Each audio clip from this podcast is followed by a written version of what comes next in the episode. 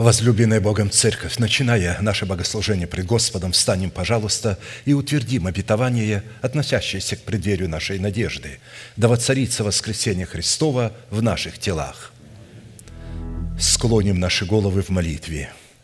Дорогой Небесный Отец, во имя Иисуса Христа, мы благодарны имени Твоему Святому за вновь представленную привилегию быть на месте всем, которое очертила десница Твоя для поклонения святому имени Твоему. И ныне позволь наследию Твоему во имя крови завета подняться на вершины для нас недосягаемые и сокрушить всякое бремя и запинающий нас грех. Да будут прокляты в этом служении, как и прежде, все дела дьявола, болезни, нищета, преждевременная смерть, демоническая зависимость, всевозможные страхи, депрессии, разрушение, косность, невежество – все это да отступит от шатров святого народа Твоего. И ныне встань, Господи, на место покоя Твоего Ты и ковчег могущества Твоего, и да облекутся святые Твои спасением Твоим, и да возрадуются пред лицом Твоим дай нам больше от Духа Твоего.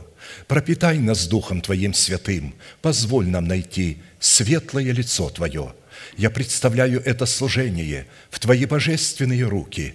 Веди его рукою превознесенную, великий Бог, Отец, Сын, Дух Святой. Аминь.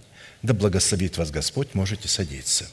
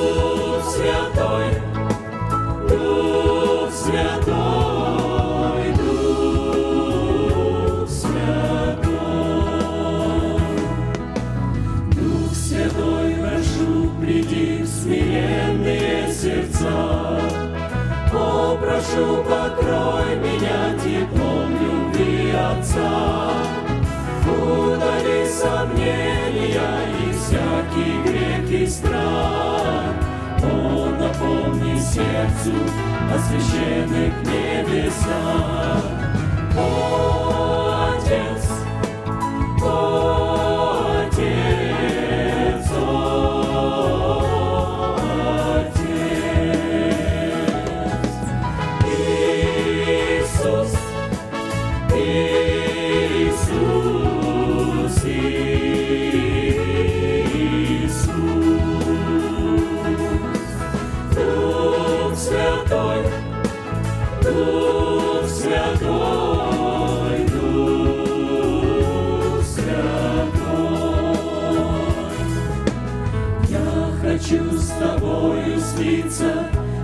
дышать тобой. Ты освобождаешь и даешь душе покой. Святостью окружишь и осветишь путь земной. Царствовать на небе буду вечно я с тобой.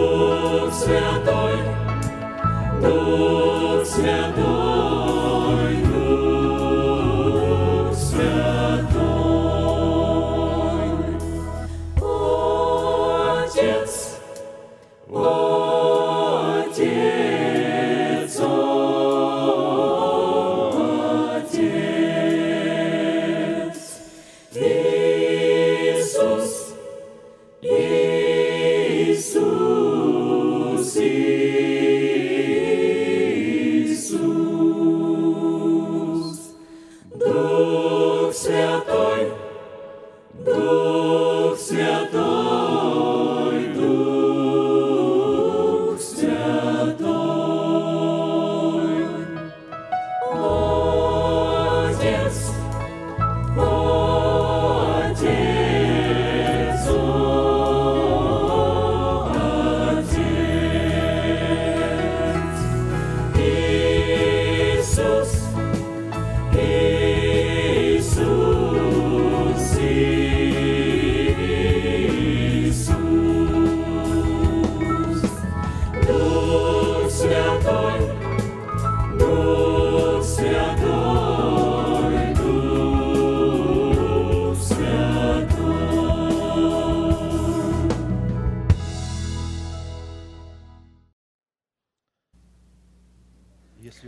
you have your Bibles, please open up with me a familiar place of Scripture that continues to contain a depth of the unknown wealth and treasure promised to us by God.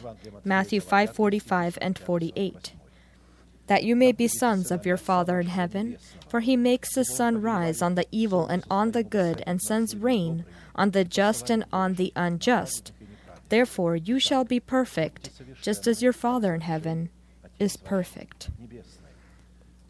Just as you will send your sun to shine upon the righteous and unrighteous, and send your rains upon the righteous and unrighteous. The righteous you will bless, and the unrighteous you will punish. God's judgments. God, with His sun, he shines upon the righteous, shows them the way, but the unclean he burns with his fire with his sun. God, with his rains, gives mercy to the righteous, but the unrighteous he drowns them with his rains. Relevant to fulfilling this required commandment, we stop we this commandment is we being called to perfection we stop to study the purpose of the righteousness of god in the heart of a man specifically the goals that the righteousness of God abiding within our heart is called to pursue. and in part, we've been studying the purpose of the righteousness of God within our heart, received by us in the two broken tablets, in which we die by the law for the law to live for the one that died and resurrected. The purpose consists in us being able to receive confirmation of our re- salvation in the new tablets of the covenant, which are called to provide God the foundation to give us the promise to be heirs of peace, not by the law, but by the righteousness of faith, like He gave it to Abraham and his seed. Romans 4:13 For the promise that he would be the heir of the world was not to Abraham or to his seed through the law, but through the righteousness of faith.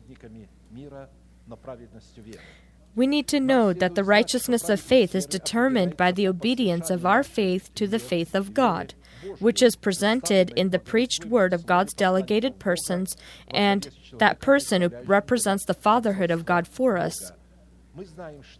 We know that God's faith is a, the commandments, statutes, and instructions. Faith is from hearing the word of God. Our faith is obedience to those commandments. There's a big difference between our faith and the faith of God. We are called to collaborate our faith with the faith of God, that is, our obedience to the commandments of God. Therefore, the promise of peace is given only to those men that are obedient to the order of God in accordance to which God sends to us His word by His people. Therefore, the covenant of peace within the heart of a man is the result of the obedience of his faith to the faith of God, or the spoken word by God's delegated people. We need to examine a person as to whether he truly is sent by God to present to us his word by the order of delegation implemented by God and by the existing within our heart anointing to determine the voice of God in the mouth of the person who is supposed to represent for us the fatherhood of God. 1 John 2 18 through 26. Little children, it is the last hour, and as you have heard that the Antichrist is coming, the hater of Christ, even now many Antichrists have come, by which we know that it is the last hour. They went out from us. But they, who are these Antichrists? They were they went out from us, but they were not of us. For if they had been of us, they would have continued with us. But they went out that it might be manifest that none of them were of us. But you have anointing from the Holy Spirit, and you know all these things. These things I have written to you concerning those who try to deceive you. The children of God have the anointing to differentiate foreign voices from the voice of the Lord. The voice of the Lord is the person that represents the fatherhood of God for us and the person that does not represent this, but only makes it look like he does. By the means of the righteousness of faith, the covenant of peace demonstrated in the inheritance of peace is called to abide and be within the heart of a man, evidence of the fact that we are children of God. Therefore, the inheritance of peace present in the covenant of peace is actually the treasury of our hope in God, containing the complex of all of the promises of God. When accomplished, this is the goal of the given to us righteousness. In other words, righteousness is that means that will bring about the promises of God, bring them and fulfill them. Therefore, it is righteousness by the means of the peace of God contained in the covenant of peace that can and is called to guard our hearts and minds in Christ Jesus. because the kind of thoughts a person has is how he is. If his thoughts are not in Christ Jesus, then this is a poor person, an unfortunate person. This person cannot end up in heaven with his own point of thought or his own way of thinking. Be anxious for nothing, but in everything by prayer and supplication with thanksgiving, let your requests be made known to God, and the peace of God, which surpasses all understanding, will guard your hearts and minds through Christ Jesus. Philippians 4 6 through 7 to open up your desires in accordance to God's will with thanksgiving.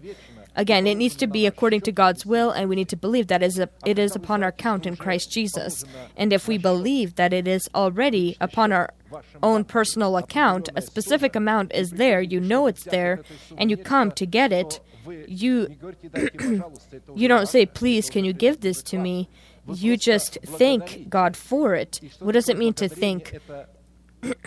It's pretty much you write out a check from your own account. You have an account, and you then uh, write it out when it's necessary. You know what is exactly in accordance to the will of God and when to write it out.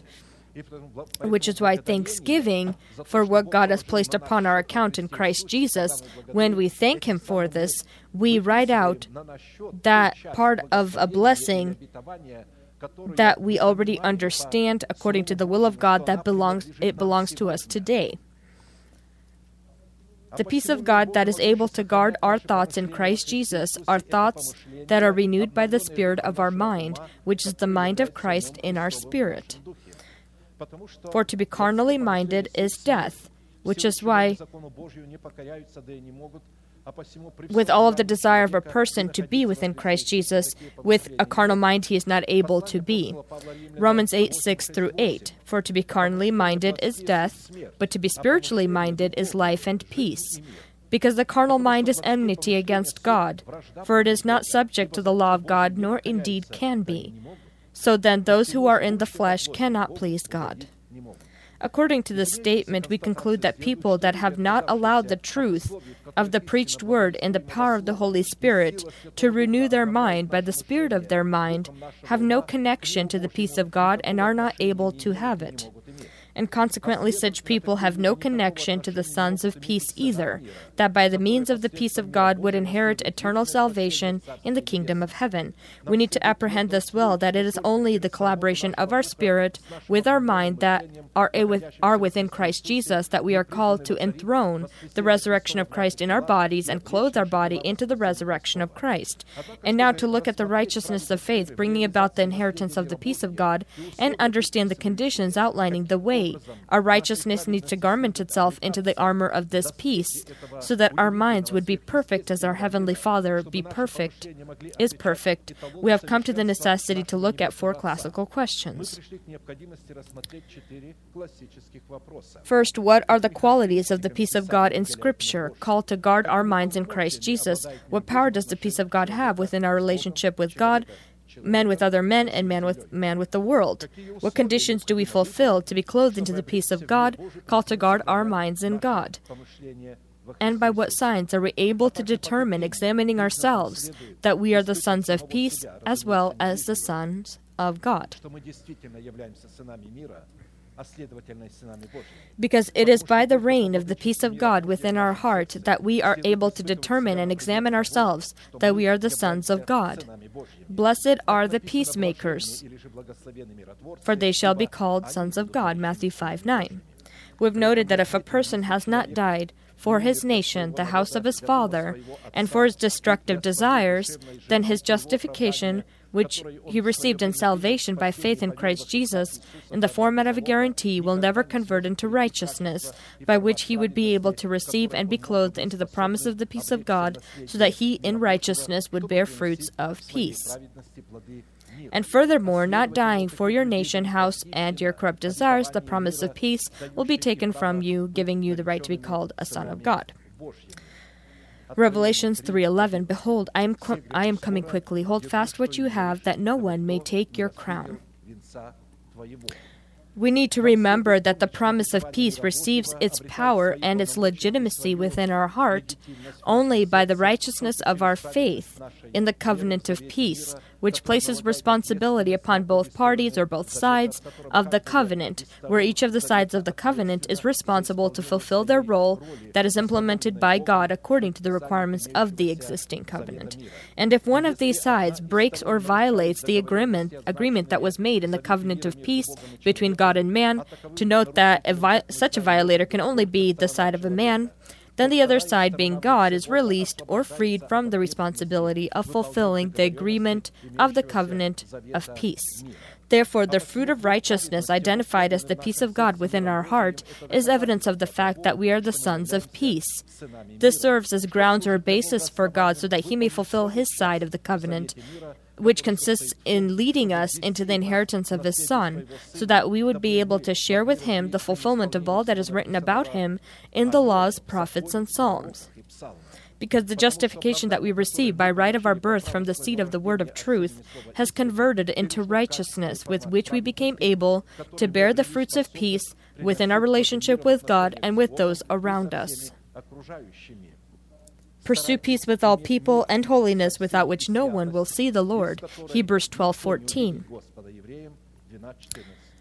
We've noted that in this place of Scripture, we are talking about a form of unique and supernatural peace that is able to function only within the boundaries of holiness, or be an expression and demonstration of holiness. These outlined and identified boundaries of holiness are the commandments of God. They contain the righteousness of God. If it is possible, as much as depends on you, live peaceably with all men. Romans 12 18. He says that it is not always possible from our side to have peace with specific people. Therefore, the peace that we dare to demonstrate out of the boundaries of holiness and not as an expression of holiness is actually incrim- incriminated to us as a serious form of lawlessness, for which we will be required to pay a price of eternal life. Because our communication with people that the scriptures identify as evil company will corrupt our good habits and will transform us into their wicked image. Do not and so when it's when it's saying evil company these are not people of this world. This is talking about people who were living for god and then died that experienced shipwreck in their faith. Only these people are able to defile you and be evil company for us do not be deceived. Evil company corrupt good habits. Awake to righteousness and do not sin, for some do not have the knowledge of God. I speak this to your shame. 1 Corinthians 15 33 34. These evil company have legalized many forms of sin and have implemented them into the service and in worship. It is impossible and criminal to have peace with the unclean and the lawless who support the unclean, that in their time accepted the truth, but afterwards left their church and turned away from the holy commands that were given to them. The very fact of their rebelliousness and resistance of the words that are given to them from God's delegation that are placed over them testify of the loss of peace in their heart and member them to the category of the wicked.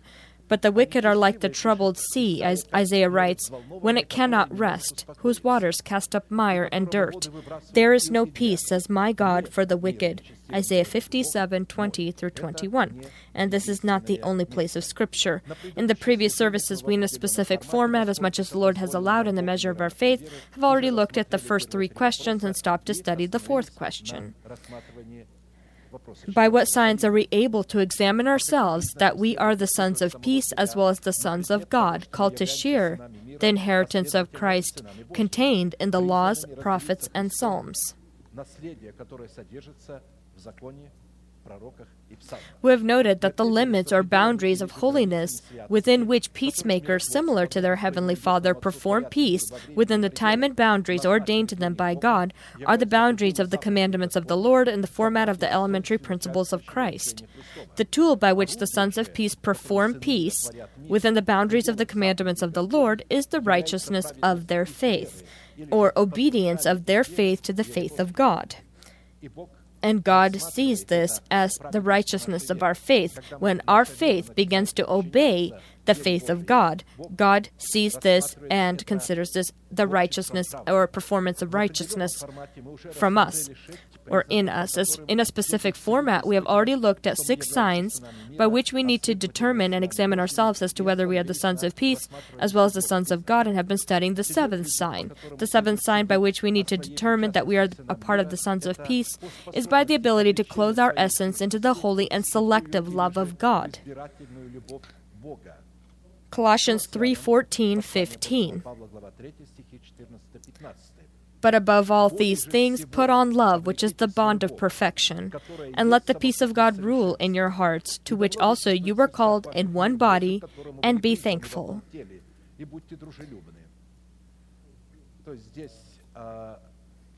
Here, the peace of God can only be present when we will be clothed into love. It is placed in dependence. If we've been clothed into love, then the peace of God has the le- legal grounds to be present within our heart and rule there. We've noted that according to this place of Scripture, the rule of the peace of God in our heart is possible only upon one condition, and that is if the selective love of God will abide within our heart, and if we will be clothed into the selective love of God.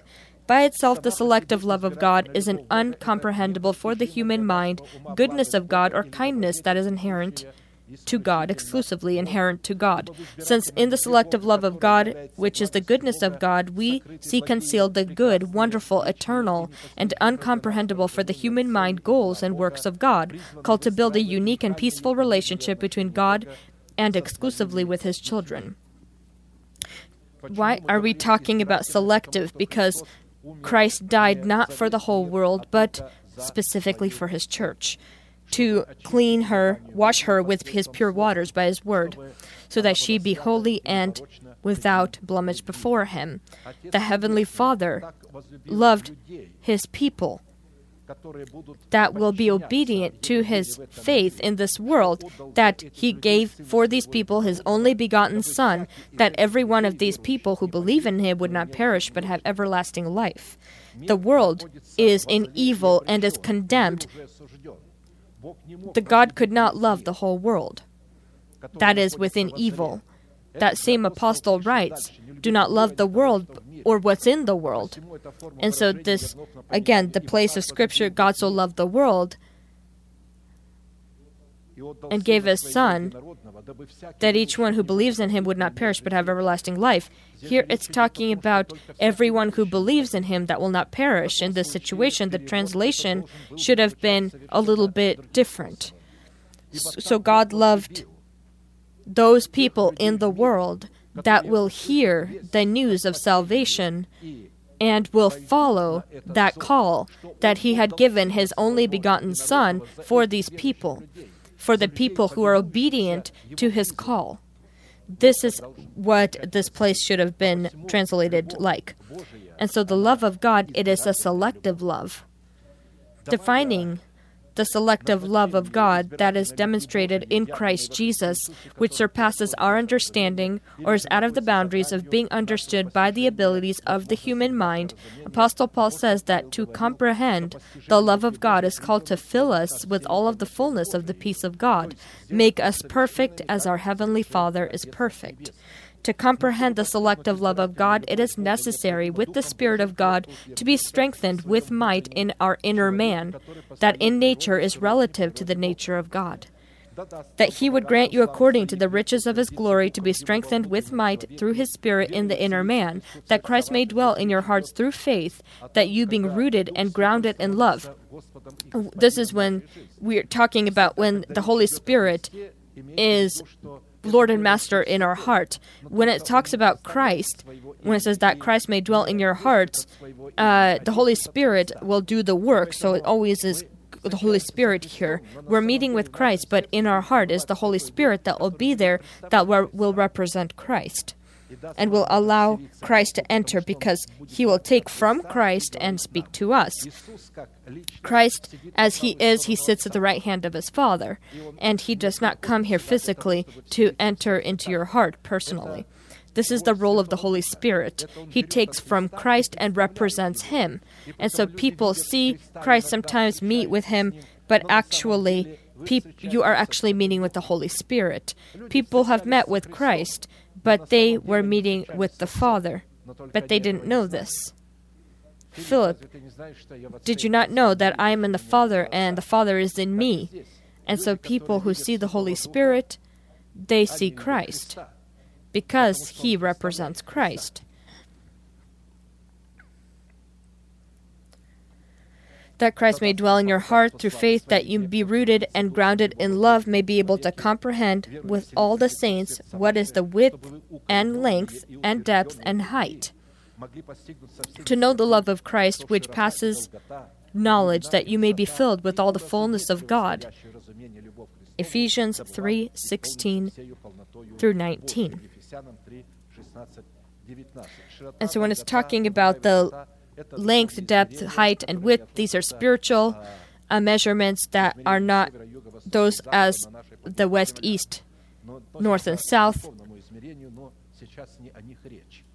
That's on earth. The phrase that you, being rooted and grounded in love, may be able to comprehend with all the saints indicates the necessity to find the narrow gate in the form of a good wife, symbolizing all of the saints that are included in the category of God's chosen flock.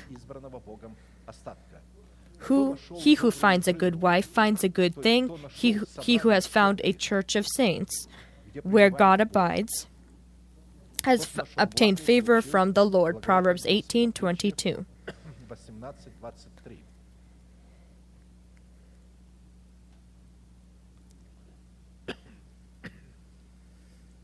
to find a good thing and to obtain favor from the Lord in your membership to the chosen by God's remnant is just to discover the treasure of the kingdom of heaven upon your field. As soon as you end up in such a church and become a part of it, a member of it, by the preached word about the kingdom of heaven, you discover in yourself this treasure of the kingdom of heaven. And it's specifically upon your field. Again, the kingdom of heaven is like treasure hidden in a field, which a man found and hid, and for joy over it he goes and sells all that he has and buys that field. Matthew 13:44. This is not the treasure that is concealed in the heart, but the treasure that is in the field in the earth. According to this parable, we conclude that if a person does not discover the hidden in the field treasure of the kingdom of heaven by searching for it, he will not be able to utilize the grace of God in the form of a good wife to bring about his salvation. In adopting and redeeming his body, the symbol of the field upon which the treasure of the kingdom of heaven is hidden, we see a symbol of our body that is under the power. Yes, it's in our heart, this treasure, but it's the treasure that's for the body that at the door of our hope, the promise belongs that is called to deliver us from the law of sin and death, from the process of decay. And so, when a person in this church discovers this promise, this treasure, he needs to do something in order to redeem his body. He needs to sell all that he has so that he so that Christ may be enthroned in his body and be clothed in and his body be clothed into his resurrection. It's not talking about the transformation of the body into his image. We're talking about our mortal body on earth. of course, upon the condition that that we all that we have in the form of our nation, the house of our father, and our fleshly life.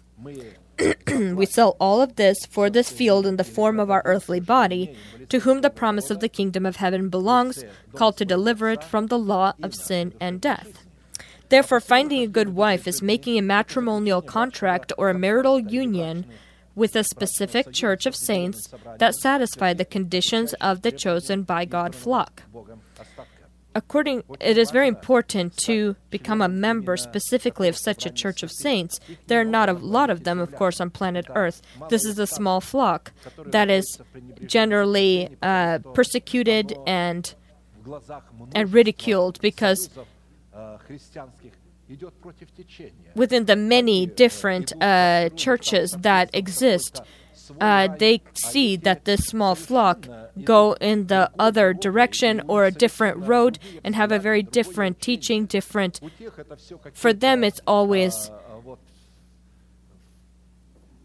Uh, for uh, service, gifts, evangelism, but these people are specifically focused upon themselves, seeking God in themselves, seeking to know God Himself, and they say, So when are you going to call people to salvation? They ask.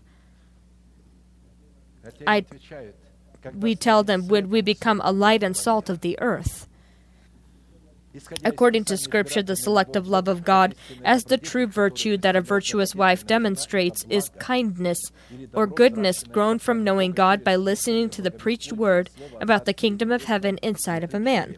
However, to have more practical specification when it comes to the selective love of God, we decided to look at the character and quality contained in the selective love of God as the true virtue presented by the Holy Spirit in Scripture in the spoken words of the apostles and prophets. 2 Peter 1 2 through 8. Grace and peace be multiplied to you in the knowledge of God and of Jesus our Lord, as his divine power.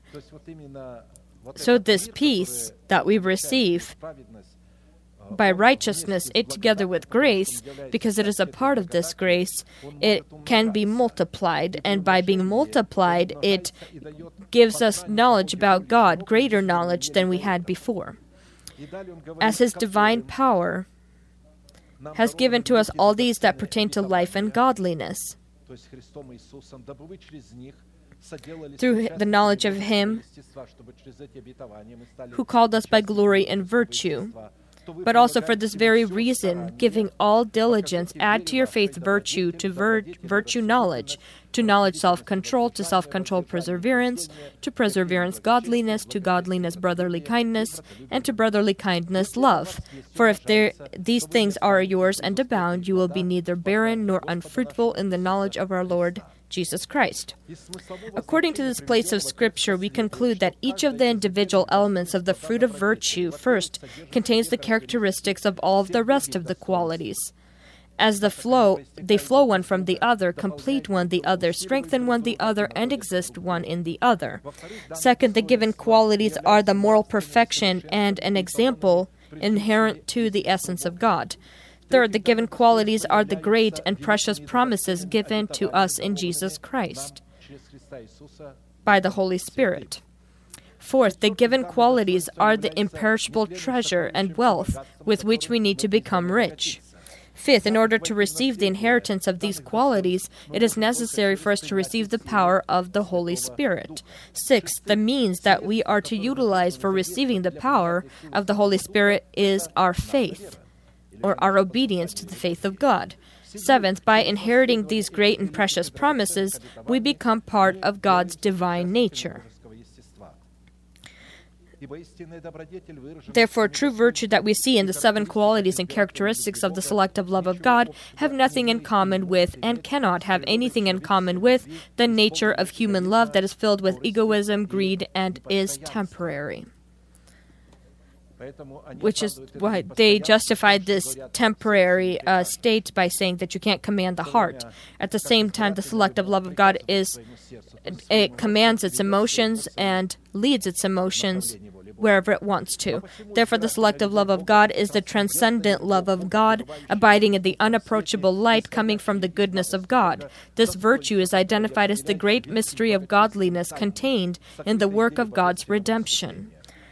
And without controversy, great is the mystery of godliness. God was manifested in the flesh, justified in the spirit, seen by angels, preached among the Gentiles, believed on in the world, received up in glory. 1 Timothy 3 16.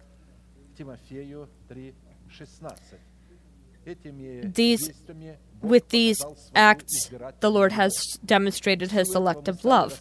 Because of this, we began to study the selective love of God in the context and format of seven qualities of unearthly virtue, which we are called to demonstrate in our faith to enthrone the resurrection of Christ in our earthly bodies and clothe our earthly bodies into the resurrection of Christ that is into our new person. These are virtue, knowledge, self control, perseverance, godliness, brotherly kindness, and love. And for this purpose, it was necessary for us to first differentiate the selective love of God from the tolerant love of man.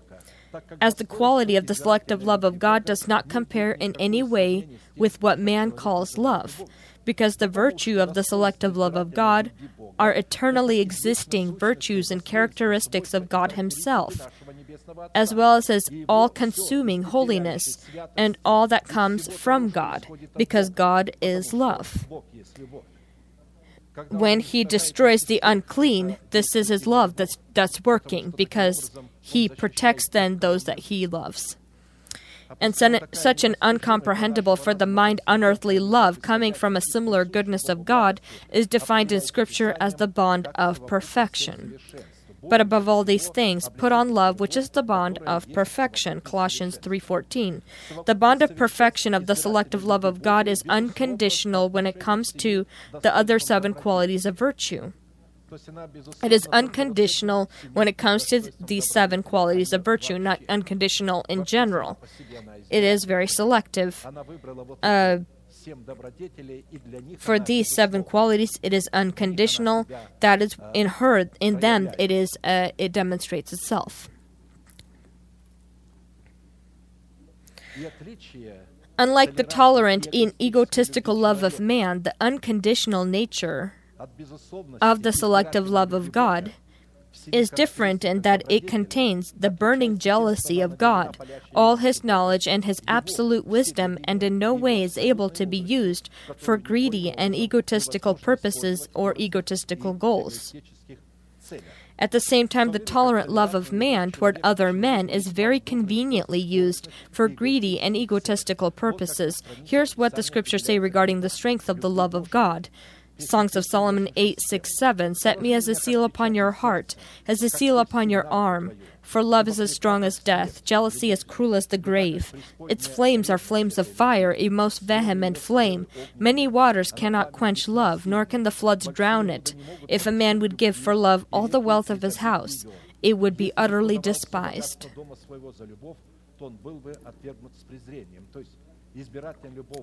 In other words, the selective love of God is not able to be sold. The unconditional nature of the selective love of God can be received and given exclusively by knowing the truth within your heart and receiving the Holy Spirit upon the basis of absolute and reasonable willingness of the man. The measure of the love of of God is identified by and is known by the measure of God's hatred toward evil and men who do this evil. Because only loving what God loves and hating what God hates, we demonstrate God's reaction to God and to good and evil. God's reaction to good and evil. Looking at the selective love of God in the format and virtue of the knowledge of Christ, we've come to the conclusion that virtue that is grown by God inside the heart of a man from the seed of the preached word of the of God about the kingdom of heaven is identified in Scripture as wisdom that comes from above, moral perfection, the bond of perfection, honor, magnificence, beauty, greatness, glory, the revelation of the commandments of the Lord, fulfilling the commandments of the Lord.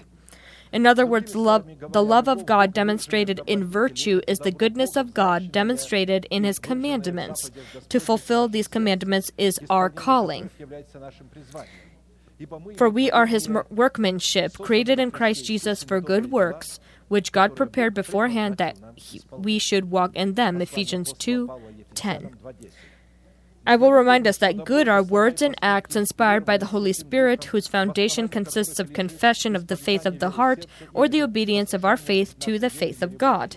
At the same time, evil are words and acts inspired by the flesh, whose foundation consists of idle words, not supported by the faith of the heart, or words that are resist that resist God, not accept his authority or his order. Studying the selective love of God from the position and virtue of the knowledge of Christ, we've come to the conclusion that the love of God flowing from the goodness of God in nature is intelligent or has wisdom.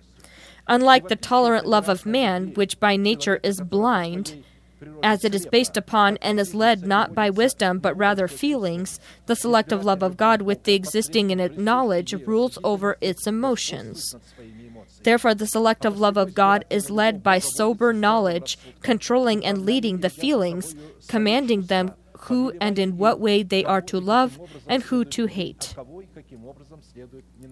The Greek word from which the word knowledge is translated is the mind or the ability to discern or think. Knowledge contained in the selective love of God is something supernatural. Knowledge also meant, and this knowledge also means the mind of Christ. Love that a person demonstrates, where a person demonstrates his mind instead of demonstrating the mind of Christ, has nothing in common with the selective love of God that flows from the virtue of God. In Scripture, the knowledge of the love of God is revealed in all things linked to work to the to the work of the mind of Christ within us. First, this is the knowledge of Christ in us. This is the reasoning of Christ in us. This is the discernment of Christ in us. This is the understanding or intelligence of Christ in us. This is the apprehension of Christ in us. This is the judgment of Christ in us. Considering that the knowledge of Christ within our heart is the is the quality of the love of Christ, we came to the conclusion that the love of Christ demonstrated in knowledge is called to give us understanding about what is good and what is bad, called to connect us to the life of God, requires that we not set our heart as the heart of God, not have us name our creation by the name of God, keeps us from evil, gives us the ability to get to gives us the ability to get to know the will of God, and keeps us from stumbling. Looking at the essence of the love of God from the position of self control, we came to the conclusion that the self control contained in the love of God is demonstrated in all things that are tied to the will of God within us. Relevant to this, I would like to remind us of the Greek definition of the word self control when it comes to ourselves self possession, self restraint, self control, self discipline, subjection or servitude, self examination, and self direction. Specifically, having these characteristics of self control within our heart demonstrated in governing over yourself, this identifies the selective love of Christ within us. In a specific format, we have already looked at six characteristics that identify the self control of the love of Christ within us. First, the self control contained in the love of Christ within our heart is determined by the power and abilities of our self will that are focused upon fulfilling the commandments of God. Practically all of the commandments of the Lord pursue the goal of disciplining the human essence and redirecting His will to fulfill the will of God. At the same time, all of the blessings of God are the oath promises of God that are the thanksgiving of God for fulfilling His commandments. And if the knowledge of the love of God in us gives us the understanding of what God sees as good and evil, the self control of the love of God in us gives us the power to select what God seeks or God sees as good and refuse the evil that God determines to be evil. As it is written, curds and honey it talks about the Son of Man, the, Jesus Christ. Curds and honey he shall eat, that he may know to refuse the evil and choose the good. Isaiah 7:15. And so you need to be uh, to learn these things. Second, self control contained in the love of Christ within our heart is determined by the ability to gladly collaborate your will with the will of God. So let each one give as he purposes in his heart, not grudgingly or of necessity, for God loves a cheerful giver. 2 Corinthians 9 7. Practically, the self control of the love of God, which we are called to demonstrate in our faith willingly, shows us that the love of God stands guard of its sovereign liberty, as well as respectfully and with honor regards the sovereign liberty of those people that it comes in contact with and for whom she carries responsibility for before God. Third, self control contained in the love of Christ within our heart is determined by our ability to take careful heed to love your Lord. Therefore take careful heed to yourselves that you love the Lord your God. Joshua 23:11. Carefully heeding to love the Lord means we will need to overcome all barriers and difficulties. Since all kinds of barriers come up upon our path of demonstrating love to God, and these barriers will come from such enemies as from our flesh, from our relatives, from fleshly and unclean people, from the world in the form of our nation, from demons that support all of the above mentioned enemies. To overcome these barriers, it is necessary for us to die for our nation, for the house of our Father, and for our destructive desires by the cross of our Lord Jesus. Fourth, self control contained in the love of Christ within our heart is determined by our ability to deny all ungodly and worldly lusts. Titus 2 11 12. For the grace of God that brings salvation has appeared to all men, teaching us that, denying ungodliness and worldly lusts, we should live soberly, righteously, and godly in the present age. And so, this grace will teach us how to speak, what to say, how to dress, so that we not prompt or uh, uh, pretty much encourage the opposite sex. Not give a reason for the devil uh, to go, go to God and show what we do. It is impossible to demonstrate a sober love for your in your faith and self and self-control without first denying ungodly and worldly lusts. Fifth, self-control contained in the love of Christ within our heart is determined by our ability to take the kingdom of heaven by force. And from the days of John the Baptist until now, the kingdom of heaven suffers violence, and the violent take it by force. Matthew 11 12. Obtaining the kingdom of heaven is linked to a particular sudden act for which we need to prepare and be prepared as soon as the opportunity comes to obtain it, to immediately take hold of it while presenting evidence of the right to take it as your own. And you yourselves will be like men who wait for their master when he will return from the wedding, that when he comes and knocks, they may open to him immediately. Luke 12:36.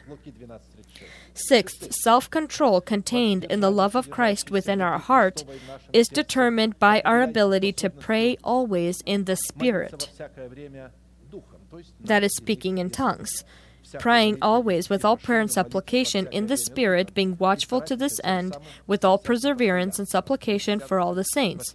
Ephesians 6:18. When you will be praying with the mind, absolutely always pray all with the spirit as well. Every prayer is a conversation with God where a person demonstrates his love to God and God in turn pours out his love upon this man. The phrase being watchful to this end with all perseverance indicates the fact that prayer in tongues will be blocked and, and greeted with resistance that we will need to overcome with perseverance that is demonstrated in our love to God. And such barriers will come first from our misunderstanding of unanswered prayers, and second from fleshly and blind leaders that appear godly but will forbid you from speaking in tongues. Therefore, brethren, desire earnestly to prophesy, and do not forbid to speak with tongues. 1 Corinthians 14:39. Seventh, self-control contained in the love of Christ within our heart is determined by being able to have power over all things that are lawful for us. All things are lawful for me, but all things are not helpful. All things are lawful to me, but I will not be brought under the power of any. 1 Corinthians 6:12 is talking about allowable things that are not sin. When it says all things, that doesn't mean in general all things, but all things that are not sin, but they're they're allowable, but they're not all helpful and they are not to possess over us or control us. As soon as things that are allowed to us begin to rule over us, they immediately transform into our idols. Because everything that begins to control us transforms from our servant into our God and our worship and such allowable or lawful things that can be transformed into our idols and become our God and our worship are our rights to money, the right to anointing, the right to blessing, and the right to the gifts of the Holy Spirit. Therefore, only the power that is contained in the, in the self control of the love of God is able to keep us free from these allowable for, for us things that are given to us by God to serve us and for them for, and not for them to rule over us. The next characteristics contained in the selective love of Christ in all perseverance is in, is in all perseverance. Therefore, it is necessary for us to clearly identify the essence of the selective love of God present in the perseverance or patience of Christ, because by the measure you demonstrate the patience of Christ, that you can judge about the measure of the presence of the selective love of God within your heart. To look at the perseverance of Christ as a demonstration of the love of God, we will turn to some testimonies from the Holy Scriptures that can show us in what situations and in what way we demonstrate the love of God in the perseverance of Christ. And here are some of them. First, this perseverance contained in the selective love of God within our heart is called to flow in long suffering with joy. That you may walk worthy of the Lord, fully pleasing Him, being fruitful in every good work and increasing in the knowledge of God, strengthened with all might according to His glorious power, for all patience and long suffering with joy, giving thanks to the Father who has qualified us to be partakers of the inheritance of the saints in the light. Colossians 1 10 through 12. According to this given place of Scripture, to walk worthy of the Lord and fully please Him, bearing fruit in all good work, it is necessary to increase in the knowledge of God and be strengthened with all might according to His glorious power for all patience and long suffering with joy in order to take part in the inheritance of the saints in the light. According to this place of Scripture, the nature of patience or perseverance flowing from all suffering with joy that the selective love of God has is the patience of Christ, that in status as well as by its characteristic is not analog to the worldly status and definition of patience. 2 Thessalonians 3 5 Now may the Lord direct your hearts into the love of God and into the patience of Christ. The patience of Christ, flowing in long suffering with joy within the selective love of God, is based on the supernatural ability to see your inheritance or to see the calling of God with the eyes of God and wait with hope the fulfillment of what you saw with the ability of Christ. After these things, the word of the Lord came to Abram in a vision, saying, Do not be afraid, Abram, I am your shield, your exceedingly great reward. But Abram said, Lord God, what will you give me, seeing I go childless? God speaks, but he doesn't tell him what the reward is. And so Abraham, Abraham says, What is this reward? You say, I will give you a reward, but you don't say what reward it is. Seeing I go childless, and the heir of my house is Eliezer of Damascus. In other words, what will you give to me? I do not have the tree of life yet that is grown by you. Because Apollos, Paul says, I planted, Apollos watered, and God grew it. So where is that fruit? What will you give to me? I, I remain here childless, and the heir of my house is Eliezer of Damascus. Then Abram said, Look, Abram said to God, Look, you have given me no offspring. Indeed, one born in my house is my heir. But God told him that he would give it to him. But he's saying, Where is this reward that you had said you will give me? It still isn't here. And behold, the word of the Lord came to him, saying, This one shall not be your heir, but one who will come from your own body shall be your heir. Then he brought him outside and said, Look now toward heaven and count the stars. Look at heaven and count the stars. If you are able to number them, and he said to him, So shall your descendants be. And he believed in the Lord, and he accounted it to him for righteousness. Genesis 15 1 through 6. When a person is able to be patient, is a person who sees with his eyes the promises of God. It is this knowledge of the future coming from the revelation given by God that provides us the ability to boldly overcome persecution, lack, and suffering for the truth, so we will, with hope, can wait for the fulfillment of all the promises of the future on earth. The Greek word patience, identifying true virtue within the selective love of God, means to look with the eyes of God, to treasure time, to differ the times, await with joy, await with hope, do things in their time or timely continue with the, within the order of God, or remain in them. According to this fact, we conclude that the selective love of God demonstrated in the perseverance or patience of Christ is called to sh- show itself in all things that pertain to the collaboration of our knowledge with the knowledge of God in the aspect of waiting for the Son of God from heaven, who delivers us from the coming wrath. 1 Thessalonians 1 9 10. To serve the living and true God, and to wait for his for his Son from heaven, whom he raised from the dead, even Jesus, who delivers us from the wrath to come. According to this place of Scripture, we conclude that all perseverance demonstrated in the selective love of God is linked to waiting for a specific hope that a person is well aware of. Therefore, the selective love of God in perseverance is the ability to do everything in word and deed timely. Because the coming about of any promise is called to happen within the implemented by God time which is in His power. Therefore, the main enemy of the patience of Christ in the selective love of God is our human hastiness or our impatience that comes from our personal point of view or opinion. Having faith and a good conscience, which come having rejected concerning the faith have suffered shipwreck. 1 Timothy 1:19.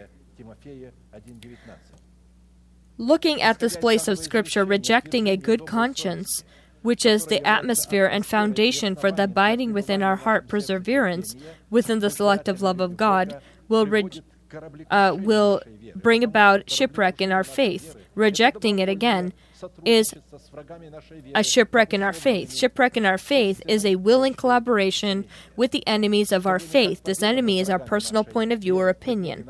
At the same time, victory over the enemies of our faith, the enemies being our impatience and hastiness, is to reject our personal point of view for the benefit of the time that God has implemented. Our impatience based upon our personal point of view is an underwater rock as a barrier upon our path to perfection in Christ that will lead us to shipwreck in our faith. Because first, impatience revealed in hastiness is a rebellious and abominable work of the flesh, replacing the will of God with the will of the flesh. Second, impatience revealed in hastiness means that we begin fulfilling our calling before our appointed time, or not within the implemented by God time which is why we begin to fulfill our calling in an unfaithful state, with unfaithful means, chosen by our own understanding, which is against God, in the time that is in His control. Third, impatience based upon personal understandings of the truth is controlled by specific legions of religious demons from under the heavens that are experienced psycho- psychologists and professionals when it comes to falsifying the truth. In this way, the prompting factor to all of our primary acts will either be a re- revelation or a specific circumstance or a desire that is inspired by our opinion, being supported by unclean spirits presenting, presenting themselves as the Holy Spirit. Receiving this kind of revelation as the truth, we unwillingly place ourselves in dependence of demonic wellsprings and up, end up then in the armies of the enemy of the Lord which is why we we bring the wrath of God against ourselves and experience shipwreck in our faith. Further, we experience shipwreck in our faith also when we, due to our ignorance, underestimate our enemies or do not see any danger in our previously done acts. Second, perseverance contained in the love of God within our heart is linked to waiting for a specific promise of hope that belongs to a person that he is well knowledgeable of.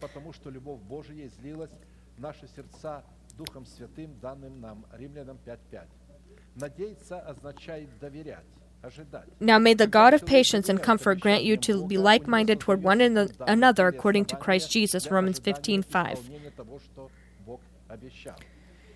And so, waiting, this kind of waiting is the perseverance of Christ that comes from the love of God that is poured into our heart by the Holy Spirit. If we possess the ability to wait to, for the fulfillment of His promises on earth, we then demonstrate in our love to God His perseverance or His patience. A person waiting for the fulfillment of His promises in, in on earth is a patient person that a pers- God can rely upon or God can trust as this person refuses to rely upon his own point of view for the benefit of the point of view of Christ or God's opinion or God's will, given to him as a revelation in the Holy Spirit. At the same time, a person that is impatient is a person that is unfaithful, one that is not able to be relied upon. The scriptures characterize such a person as a person who is foolish and simple, because due to the pride of his mind, he refuses to uh, use the knowledge of Christ that is given to him and the patience of Christ. Proverbs 14, 15, 16. The simple believes every word, but the prudent considers well his steps. A wise man fears and departs from evil, but a fool rages and is self confident. We need to note that the patience of Christ as a quality uh, of the faithfulness of the love of God in His Word, it existed eternally in God. Impatience found its springs in the fallen angel. At that moment, when the cherubim on high began to claim uh, the things that were God's for Himself, His uh, nature was deformed and he became pretty much the the beginning or the spring of all impatience. and specifically this kind of his personal understanding and his own point of view uh, is what is, is what resulted in his fall. At the same time our faith is the work of our love is the work of love that is in the word of god. Practically the love that is demonstrated in the patience of christ is the hope of uh, uh, the fruit of hope and the trust we have in God. In the midst of our uh, strong emotions, the storm of our emotions, and all other things that today's Christian world follows in this most part. This is a tragedy that uh, that is in today's churches, and it's generally people being led by their own uh, their own emotions instead of their knowledge of, about God. My people are destroyed for lack of knowledge. Because you have rejected knowledge, I also reject you from being priest for me. Because you have forgotten the law of your of your God, I will also forget your children. Hosea 4 6. Not looking at the fact that a person has already ha, ha, already had specific fruits in his life, but if he will not present this fruit of perseverance, God will deny the rest of his previously uh, possessed or, or previous fruits that he had.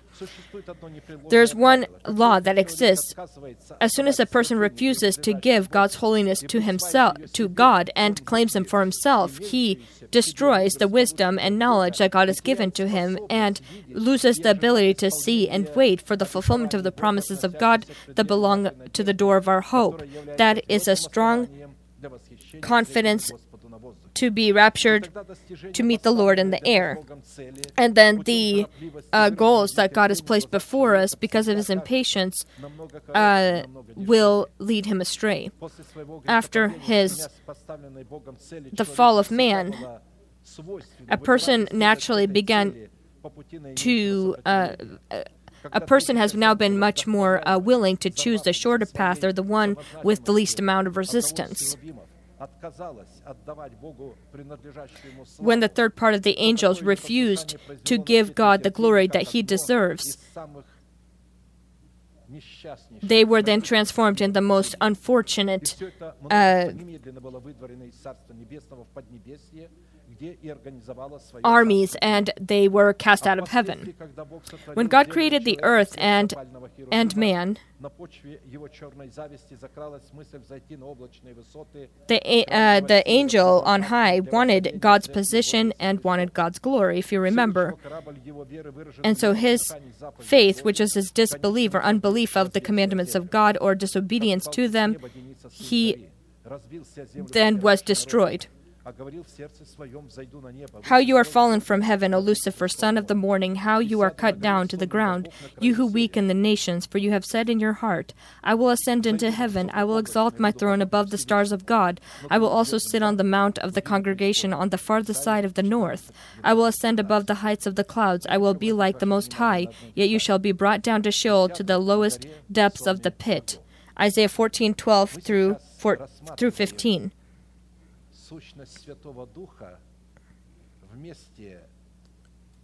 Right now, we are studying uh, the Holy Spirit, the Son of God, and the Father. People have the question, and some people ask me, so then what? Are there three gods? God is not one. In the Jewish understanding, the word one as one is as more than one one that are together as one. When it says and the the Lord's uh, and when it says that uh, the Lord said, "Let there be light," and so they have the same nature and they have the same goal, but there is a hierarchy, and all obey the heavenly Father.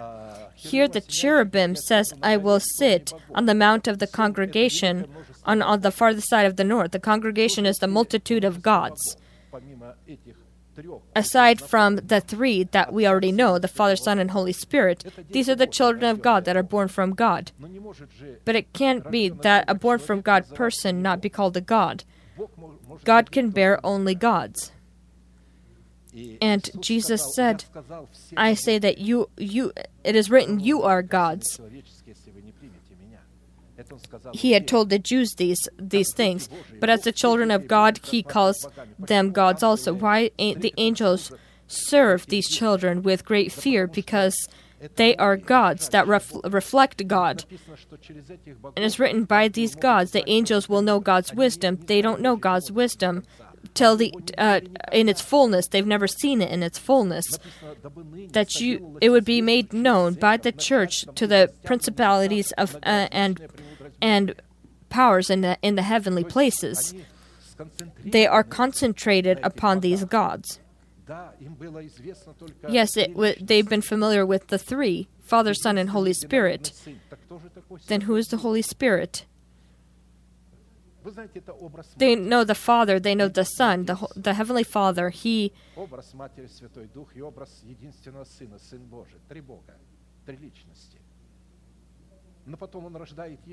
And so he then bears children to himself, and he now has many gods. Sometimes people ask me the question these are people, of course, rebellious. Is it true that you've called yourself Christ? I say I've never, ever called myself Christ. There's only one Christ. But I called myself a son of God, as you call yourself children of God.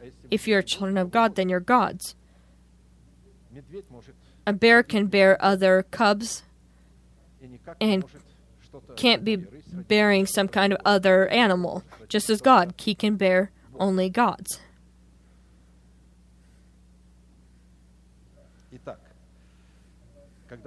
When he said, I will sit also sit on the mount of the congregation of the farthest side of the north, I will ascend above the heights of the clouds, I will be like the Most High. This happened in the moment when the Son of God, as the image of patience, died upon the Golgotha cross for the sins of his chosen nation and showed his faithfulness to God in his and patience. And this is when the false hope of the cherubim was crushed.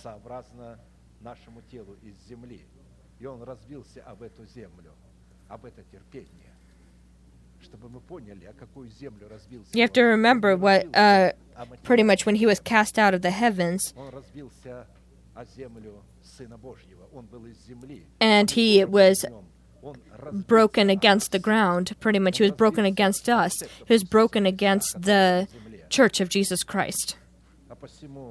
The law of Moses, from which he received power to control man, was annihilated, as it is written, "The sting of death is sin, and the and the strength of sin is the law." 1 Corinthians 15:56. Having wiped out the handwriting of requirements that was against us, which was contrary to us, he was taken he has taken it out of the way having nailed it to the cross colossians 2:14 so he was broken against us and lost the control or power that he had over us this multitude of stars. This is the multitude um, amount of evidence that we have been, that we are studying now, and this is, and what is given to us here at this banquet. The banquet is already finishing, hasn't started, but is finishing. According to this place of scripture, we've been placed independence of the handwriting that was against us. But we have put on the patience of Christ, where we die by the law for the law and began to call the non existent as existent. And the Lord received the grounds to pull out from within our essence the sting of death. That is our old person, and when our sin was blotted out in the death of the Son of God by the blood of his by the blood of Christ. Christ was resurrected from the dead, and the meaning of the law of Moses, called by God to reveal sin in the flesh and give power to sin, was eliminated. And so by the truth, he eliminated the handwriting of requirements that was against us. He also eliminated then the point of view or opinion that we have, those inspired by the fallen cherubim. He nailed it to the cross by his patience and his knowledge. If a person, due to his infancy, spiritual infancy, has not understood yet God's what God's patience is, then his impatience will continue to remain as a sin for him until he changes this. If a person has known the truth and instead of presenting the patience of Christ, he will be representing his own ignorance, then this will be a willing impatience that will be incriminated to him as a willing sin and then the uh, ship of his faith will be suffering shipwreck. For if we sin willfully after we, re- he, we have received the knowledge of the truth, there is no longer remain a sacrifice for sins. Hebrews 10:26. And so, when impatience happens, or when we are hasty due to our impatience, because of our ignorance, this, the result will be rejecting the knowledge you have about God for the benefit of intellectual pride and other uh, purposes of pride and benefits of our pride. Amen. We're going to be pray, and anybody who wants to confront this personif- personified impatience, this old person that lives within you, so that the Lord would be able to tear, pull out this sting of death. We've received this and we confess this, but for this to happen, we need to pray in all those who desire to come to the Lord, all the, those who are bound by sin, all those who whose conscience is uh, not cleansed in some in for any reason. The Lord will clean your conscience from this uh, impurity. You need to come to God, admit your sins, and He will blot them out of His memory, and He will look at you as His children and His and the and the gods that He bore. For you, the promises belong, and your children also. Let us pray. We wait for you here at the altar. Amen. I am going to pray your prayer together with you, and I ask you to deeply believe in the love of God. It is focused on you. He has already redeemed you. You are His belonging, His holy part. It's not simple for Him to separate from you. He'll do everything to pull you out from all dependence of sin, fear, shame, and illness. He just waits for you to agree that you're ready that he, by the power of the Holy Spirit, would be able to do this. Close your eyes. This is your secret room. Lift your hands to God. This is a sign that you're ready to receive from the Lord what He desires to give you.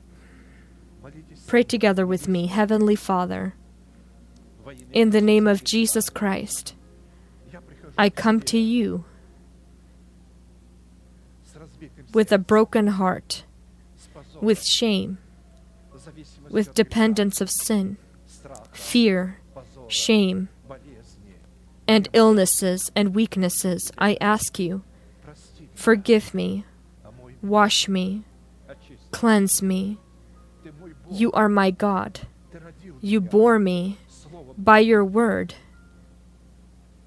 And I believe that by the power of your Holy Spirit, you can deliver me from the dependence of sin, from the dependence of the flesh, and pull out this sting of death from my body.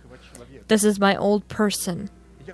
I open up my heart and I ask you, enter in and be a king and lord of my life, so that you can enthrone within my body the resurrection of your Son, and clothe my body into the resurrection of your Son.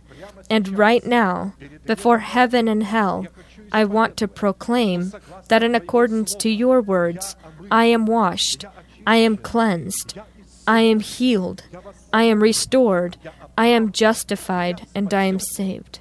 Amen. Amen. Your sins are forgiven and your trespasses in the name of Jesus Christ. May the Lord bless you. May he look upon you with his great face and show you mercy and give you peace. May thousands and ten thousands attempt to come near you, but they will not touch you. May all these blessings come upon you and your children and be fulfilled upon you, and the nation shall say, Amen. And we will proclaim our unchanging manifestation. Now to him who is able to keep you from stumbling and to present you faultless before the presence of his glory with exceeding joy. To God our Savior, who alone is wise, be glory and majesty, dominion and power, both now and forever. Amen.